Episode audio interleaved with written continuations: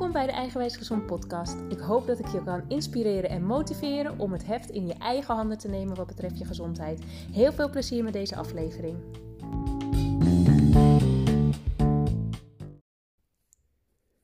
Hey, hey, hey! Leuk dat je weer luistert naar een nieuwe aflevering van de podcast. Het is even geleden. Een tijdje terug had ik mezelf um, opgedrongen dat ik elke maandag een aflevering online moest zetten. En naast dat ik twee dagen voor de klas sta en nog een dag bij Lifting Fit uh, werk, deed ik ook nog bloedtesten bij mensen. En het werd allemaal een beetje te druk. Dus ik voelde dat ik weer uh, een beetje trekjes kreeg van uh, vorig jaar, dat ik overbelast was. Dus toen heb ik bedacht: nee, we gaan juist geen vaste dingen zetten. Um, zorg, ja, het belangrijkste is dat je goed zorgt voor jezelf. Want mijn doel is nog steeds klachtenvrij worden. En als je dan weer te veel gaat doen, dan werk je jezelf juist heel erg tegen. Ook al vind ik alles wat ik momenteel doe hartstikke leuk natuurlijk. Maar uh, het is belangrijk om ook voldoende rust te nemen. Dus toen zat ik er ook een tijdje weer helemaal tegenaan te hikken. Dacht ik wel, ja, ik, wil, ik moet een nieuwe podcast opnemen. Dat vond ik toch wel weer spannend om te doen.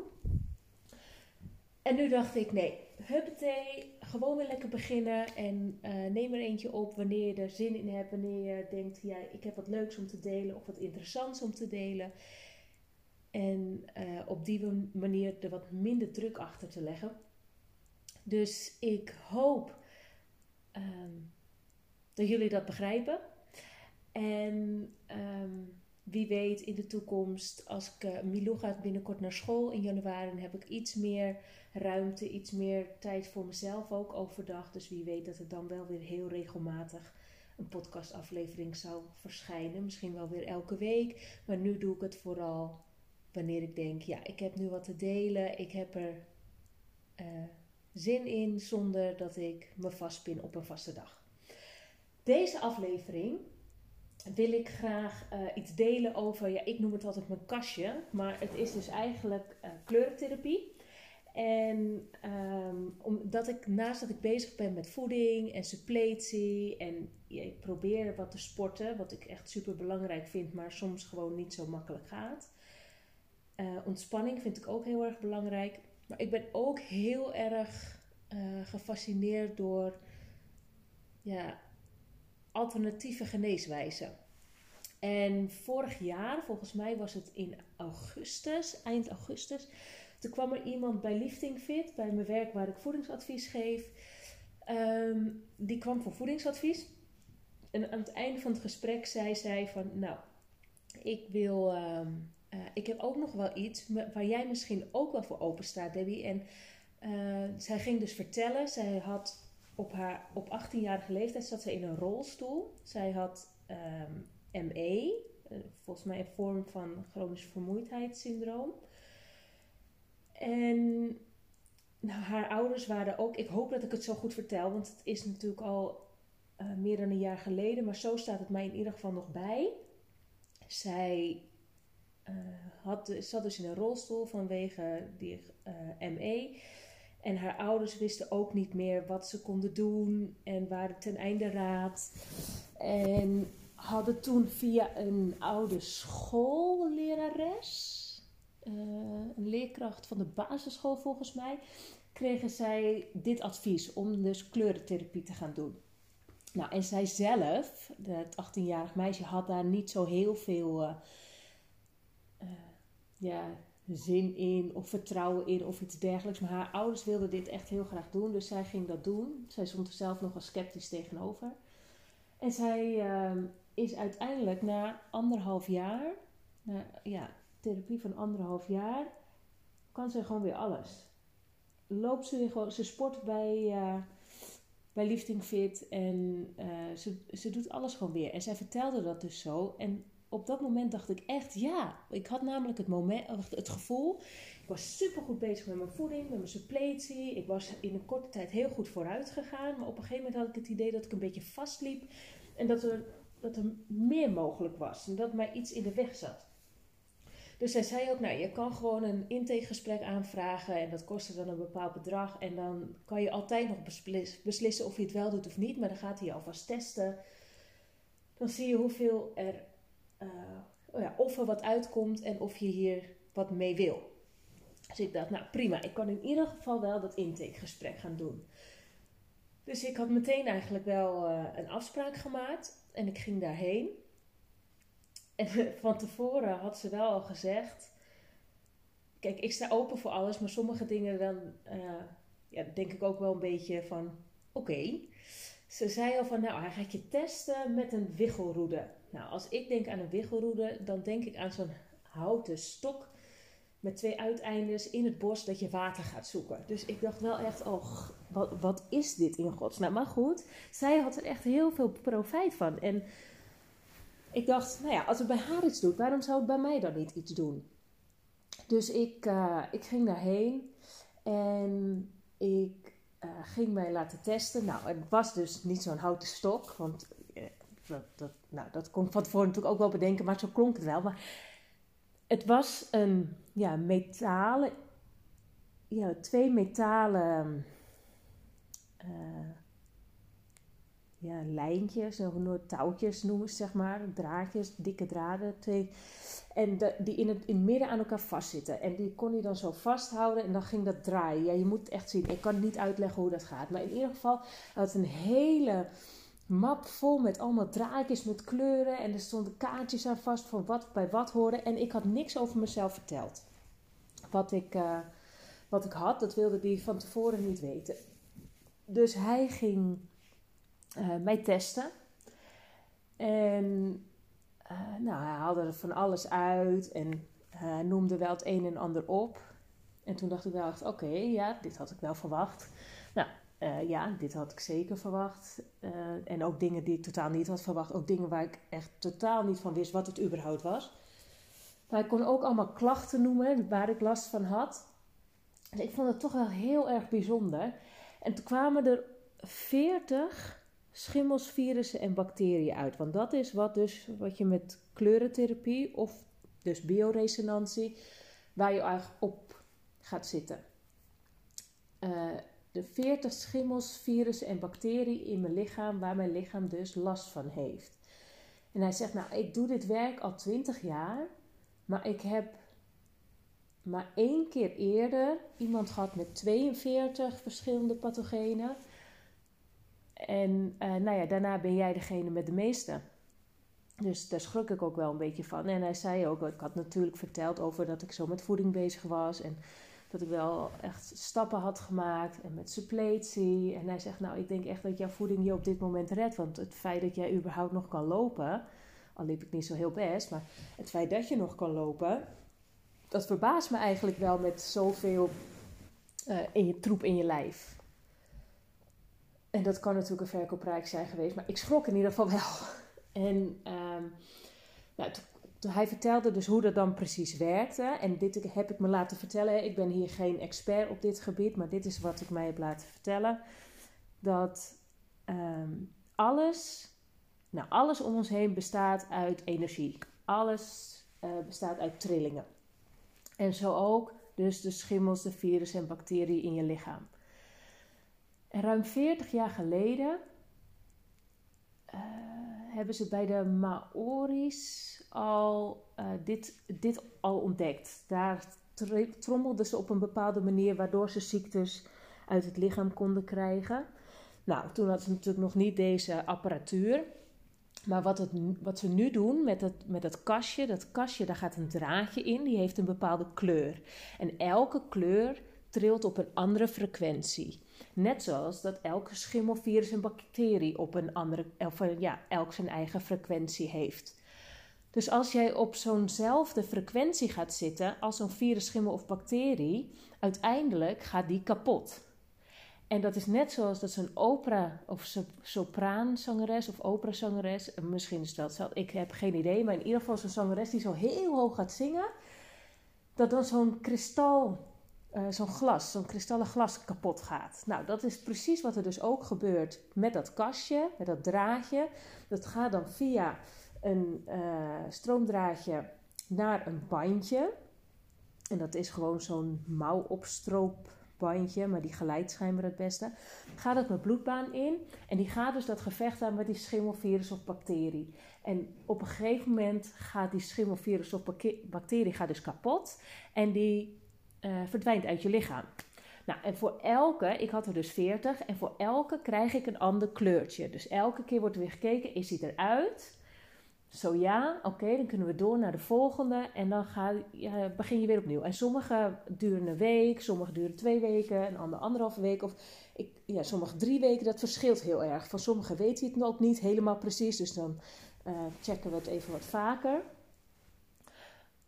Maar op die manier ga je dus al die virussen, schimmels, bacteriën af. En dat gaat in een speciale volgorde. Want uh, aan het einde komt geloof ik uh, dat je werkt aan je immuunsysteem. Hoe dat precies werkt, weet ik ook niet. Maar uh, die kan je niet als eerste doen bijvoorbeeld. Dus er zit echt een hele speciale volgorde in.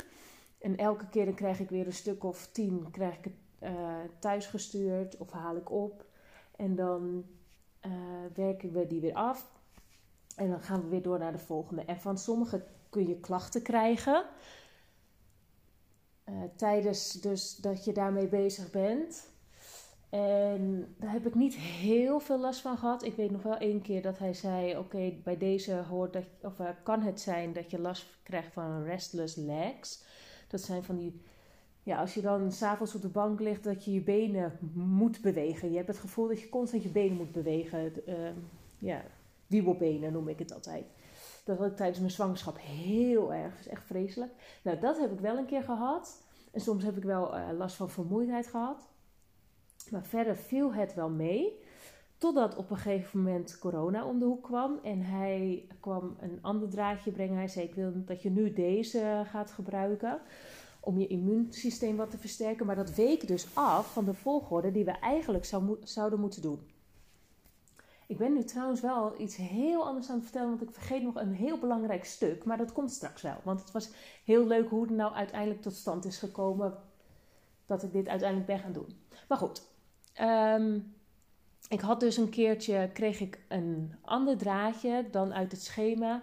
En toen ben ik drie keer van de trap gevallen. Dus ik ging opeens weer een stuk slechter lopen. En toen ben ik nee, één keer bijna van de trap gevallen. één keer een heel klein beetje. En één keer echt heel erg van de trap gevallen. Van boven, van boven naar beneden. En achteraf, toen zei een, uh, degene die mijn bloed toen ging onderzoeken: van, Ben jij gewisseld van je draadje? Want dat zou het heel goed kunnen zijn.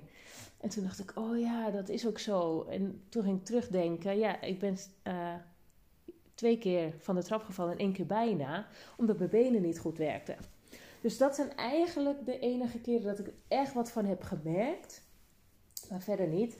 Ik draag hem uh, de hele dag. Soms heb ik hem s ochtends, dan moet ik nog aankleden en dergelijke. En dan ga ik eerst mijn ontbijt maken en doe ik hem daarna om. Maar in principe heb ik hem de hele dag om. En doe ik dat kastje, stop ik een beetje zo in mijn shirt. Soms doe ik een strak hemdje aan of ik stop hem in mijn BH of iets dergelijks. Dat, die, dat ik niet de hele tijd een tasje bij me hoef te dragen.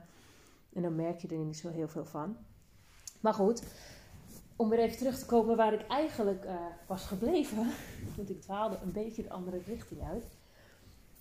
Op, uh, nou ja, het kwam er dus uit. En toen, ging hij, uh, toen dacht ik, oké, nou ja, ik, ik sta hiervoor open. Ik wil hier wel wat mee, maar ik ben benieuwd wat het kost. En ja, ik sta voor heel veel dingen open. En ik ben wel een beetje van dit soort dingen. Maar ik heb natuurlijk ook nog Kees. En die zou er ook aan mee moeten betalen. En ik dacht, nou, die moet ik wel overtuigen hiervan, want het is natuurlijk nogal wat. Dus ik ging naar huis en ik, uh, of ja, wist wat het kostte. Ik ging naar huis en ik vertelde het aan Kees en die was eigenlijk gelijk heel positief. Dus dat had ik niet meteen verwacht. En toen vertelde ik dus dat het 6000 euro zou kosten en dat het een traject is van anderhalf tot twee jaar. Ja, zes, we hadden net een huis we woonden net een half jaar in ons nieuwe huis. Grote verbouwing achter de rug. Het spaargeld was echt wel een beetje op. Dus ja, wat ga je dan doen?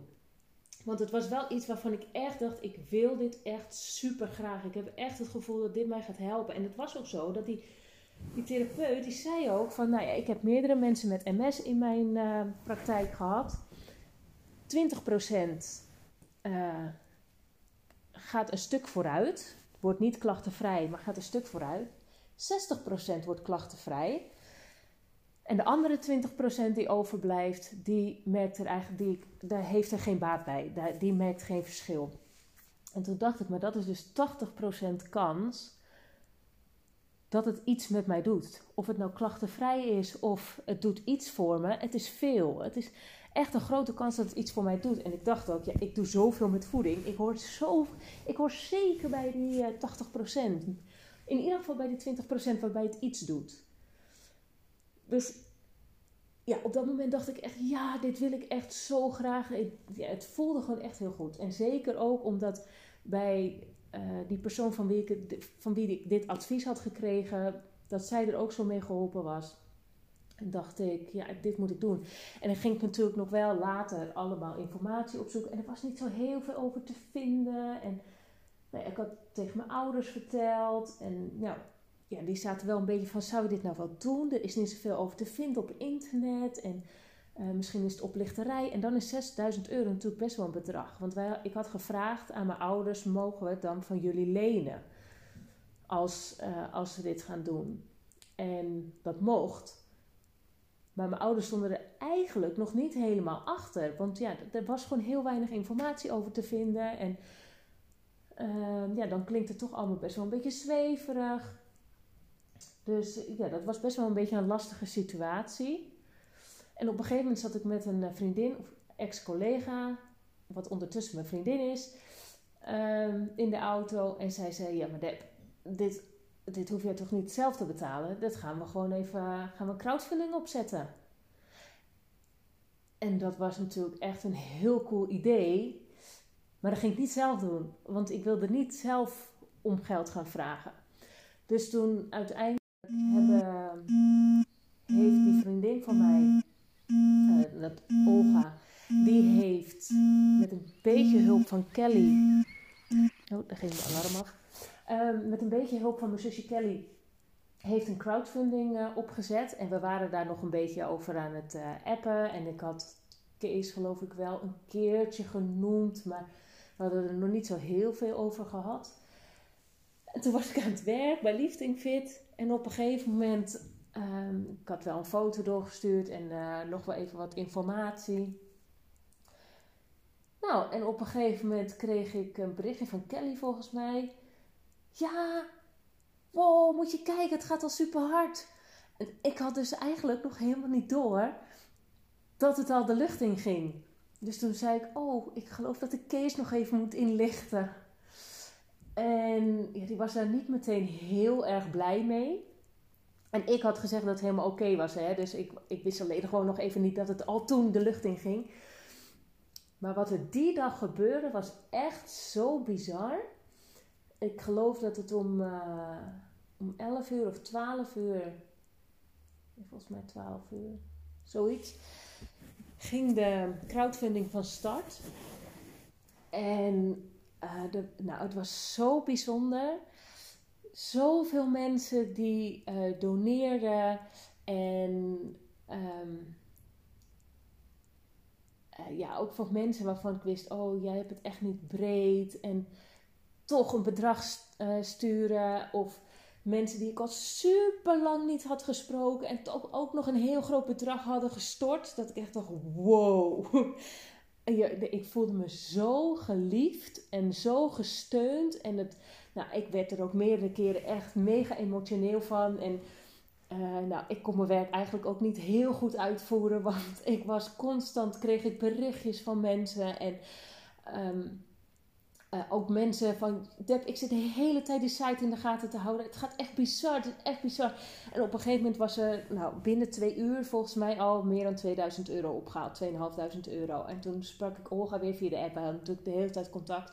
En toen zei ze, nou in het begin gaat het natuurlijk heel snel, maar straks gaat het niet meer zo snel. En dan heb ik nog allemaal acties die we op kunnen zetten, waardoor we ook nog geld kunnen inzamelen. En, maar het, bleef maar doorgaan. Echt, het bleef maar doorgaan. En nog steeds berichtjes van allemaal mensen. Ik ben constant die site aan het refreshen. En het, wow, wat een bedrag en wat een geld. Dit is niet normaal. Het was echt, echt een hele bizarre dag.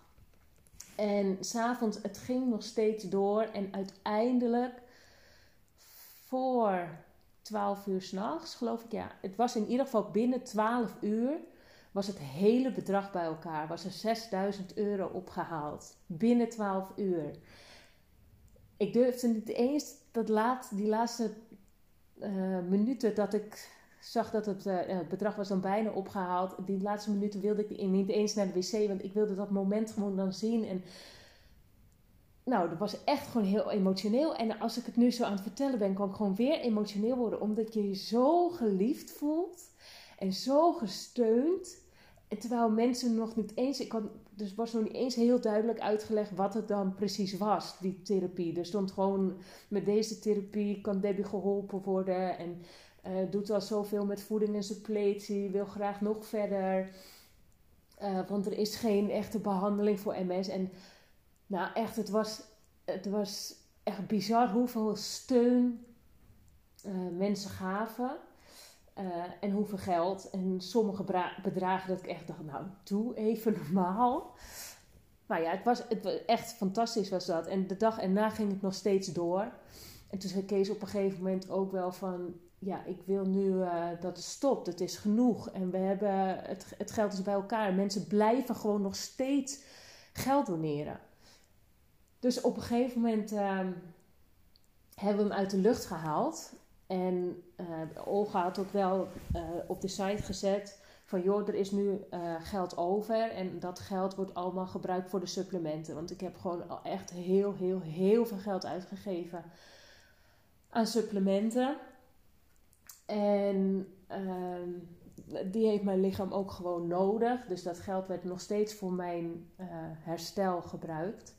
Maar ja, het bleef nog steeds maar doorgaan. Dus op een gegeven moment hebben we gezegd: oké, de site mag eruit.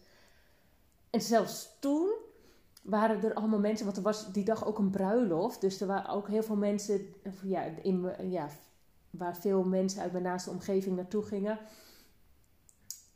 En die stuurde de volgende dag: Oh, ik heb het gemist. En nu kan ik niet meer doneren, want ik zie dat hij eruit is. Daar heb ik echt nog heel veel berichtjes van gekregen. Van mensen die zeiden: Oh, ik had ook nog willen doneren. En um, op een gegeven moment waren er zelfs mensen die via mijn ouders en ook nog via mijn schoonouders hadden ze gewoon contant geld gegeven om ook nog een steentje bij te willen dragen. Terwijl het bedrag was al ruimschoots behaald.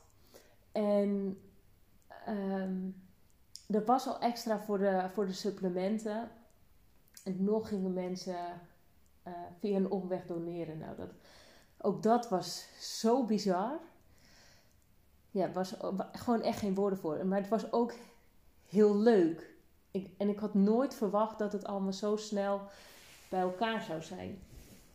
Maar goed, dus uiteindelijk, uh, ik had van tevoren al tegen mijn therapeut gezegd, nou, we gaan het via crowdfunding doen. Dus ik was ondertussen al gestart met de uh, therapie. Hij zei, nou, het komt helemaal goed. We gaan gewoon gelijk starten.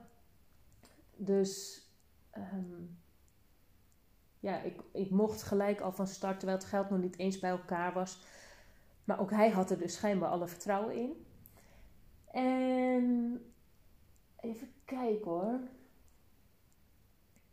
Nou ja, daarna is er niet meer. Ja, toen gingen we van start. En we zijn nu al 15 maanden verder ongeveer.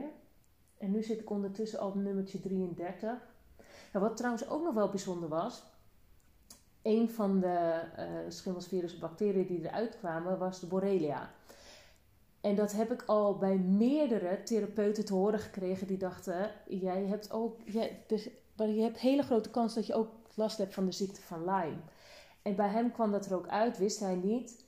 En zelfs twee varianten. Eentje die alleen in Frankrijk voorkomt en eigenlijk niet echt in Nederland, maar wel uh, dus bij mij. En ik ben ook meerdere keren in Frankrijk geweest, dus het zou heel goed kunnen. Maar um, ja, dus dat vond ik wel bijzonder. En uh, er waren nog een aantal, ja, heel veel weet ik er niet te noemen. Want zijn ook gewoon heel veel dingen waarvan ik denk, oh, daar heb ik echt nog nooit van gehoord. Maar wat hij vertelde, is dat was aan het einde, en dat is natuurlijk best wel lastig. Hij zei: Het is best wel een pittige therapie. Nou, uiteindelijk heb ik daar niet zo heel veel van gemerkt. Want Ik heb er dus niet zo heel veel last van gehad. En ik zei ook, nou, ik eet al, nou, dat was toen anderhalf jaar bijna, de ketogeen en paleo met nog heel veel uitzonderingen. En ik zei, nou, dat hou ik ook vol, dan red ik dit ook wel. Nou, dat blijkt ook wel. Zo pittig vind ik het niet. Maar het lastige is wel dat je nu dus nog niet heel veel verschil merkt omdat je dat pas aan het einde gaat merken. Nou, dan hoop ik ook echt op vuurwerk. Dat het ook echt uh, veel bij me heeft geholpen. Maar als ik er dan nu zo over nadenk, vind ik het best wel knap dat als je er nog niet zo heel veel merkt, dat je nog steeds dag en nacht met dat kastje rondloopt. Maar goed, maakt niet uit. Ik heb er vertrouwen in dat het uh, gaat werken. Ik zit dus nu op nummer 33 en ik moet er, uh, ik heb er dus 40. Dus nog 7 te gaan. Ja, ik hoop heel erg dat ik jullie straks kan vertellen van nou, dit heeft mij ook geholpen. Maar weet je wat wel een beetje lastig is? Ik doe nu zoveel dat ik straks uiteindelijk misschien niet eens meer weet wat is nou de key geweest. Ik weet 100% zeker dat voeding en suppletie mij heeft geholpen. Ik weet ook dat mijn mindset mij, mij heel erg helpt. Ja, ik doe natuurlijk nog meer. En uh, ja, of het, het kastje, ja, ik hoop dat je dat dus zodra die, die laatste ook is geweest, dat je dan heel duidelijk vooruitgang ziet. Zodat ik echt ook kan zeggen, dat komt ook echt door het kastje. Maar het, ja, het lijkt me gewoon ook heel cool om mensen dus te kunnen vertellen straks dat dit ook een optie is om te doen. Dus niet altijd maar alleen naar, het, naar, de, naar de medische wereld te kijken, maar ook de alternatieve manieren een kans te geven. Want er zijn zoveel dingen die ook werken, maar misschien niet op de manier bewezen zijn zoals het ziekenhuis dat graag zou willen zien, of de medische wereld graag zou willen zien. Dus dat vond ik ook mooi van die crowdfunding. Want ik dacht, ja, als ik het allemaal zelf had betaald, had bijna niemand geweten dat ik dit deed. Tenminste, ja, de mensen om mij heen hadden dat dan wel geweten. En toen wist ik nog niet dat ik uiteindelijk eigenwijs gezond um, ging opstarten op Instagram. Dus dan weten wel meer mensen het. Maar ik dacht, hoe cool is het als die mensen die mij dus hebben gesteund via die crowdfunding achteraf te horen krijgen dat het mij echt enorm heeft geholpen. En misschien zit daar wel iemand tussen die ook rondloopt met klachten of met een ziekte en denkt: hé, hey, dat zou ik toch ook wel een kans willen geven. En het anders niet geprobeerd zou hebben, omdat diegene dat of niet heeft geweten of um, het geen kans wilde geven omdat het alternatief is. Dus nog even volhouden. Ik denk, uh, het gaat sowieso geen twee jaar duren, want dat was dus de voorspelling, anderhalf tot twee jaar. Ik denk dat ik daar sowieso eerder vanaf ben. En dan gaan we het zien. Ik ben benieuwd. Ik houd jullie natuurlijk op de hoogte. En um, uh, ik, ik weet eigenlijk niet wat ik er nog meer over zou kunnen vertellen. Volgens mij heb ik het allemaal wel een beetje. Ja, ik ga me afsluiten. Ik vond het, uh, als je het hebt gehaald tot het einde, dan uh, heb ik daar ook respect voor. Al moet ik zeggen, ik vind het heerlijk om andermans podcast te luisteren. Ik luister die van mezelf niet terug, want ja, ik denk dat meerdere mensen die mening met mij delen, dat naar jezelf luisteren altijd best wel een beetje confronterend is. Dus dat doe ik niet bij mezelf. Ik vertrouw er gewoon op dat het helemaal oké is. Dat in ieder geval iemand hier iets aan heeft. En dan is dat al goed genoeg. Dus heb je het gehaald tot hier? Helemaal top. Ik hoop dat, uh, dat je er iets aan hebt gehad. Of dat je het leuk vond om naar te luisteren. Of dat uh, mocht het mij nou heel erg helpen. Dat je het misschien voor jezelf of misschien voor iemand anders uh, dit ook een kans zou willen geven. En Ehm, ik hoop dat ik je ook weer dat je luistert naar de volgende podcastaflevering. Wanneer die komt, dat weet ik dus niet precies. Als ik weer denk van, hé, hey, ja, dat is leuk om te delen. En ik mezelf weer eventjes... Ja, ik vind het toch altijd weer spannend om te doen. En ook een beetje gek, want ik zit hier dus gewoon op de bank in de woonkamer. Kinderen liggen op bed, Kees aan het werk. En ik zit hier een beetje te kletsen tegen mijn telefoon. Dus dat vind ik ook een beetje bijzonder. En een beetje spannend. Want ik wil het ook gewoon in één keer. En geen zin om het uh, drie keer over te moeten doen, want er is altijd wel dat ik hem een keer verspreek en sowieso te vaak uh zeg. En, of even niet op, een, op mijn woorden kom, bijvoorbeeld. Dat soort dingen. Nou, als ik het dan elke keer opnieuw moet doen, dan wordt het helemaal een ding. Maar dat, het duurt altijd weer eventjes voor mij om dan te zeggen: Oké, nu ga ik beginnen en nu ga ik vertellen. En als ik eenmaal bezig ben, dan kan ik lekker kletsen. Dat heb je vast nu weer gemerkt, want ik ben alweer een half uur aan het kletsen. Maar ehm, ja, de volgende podcastaflevering, ik weet ook nog niet waar die over gaat. Misschien gaat het wel over hypnose. Ik ben op dit moment me heel erg aan het verdiepen uh, in hypnose. Ook echt mega interessant. Maar ik weet het nog niet. We gaan het zien. Ik hoop dat je dan ook weer luistert. In ieder geval bedankt voor het luisteren en hopelijk tot de volgende keer. Doei doei!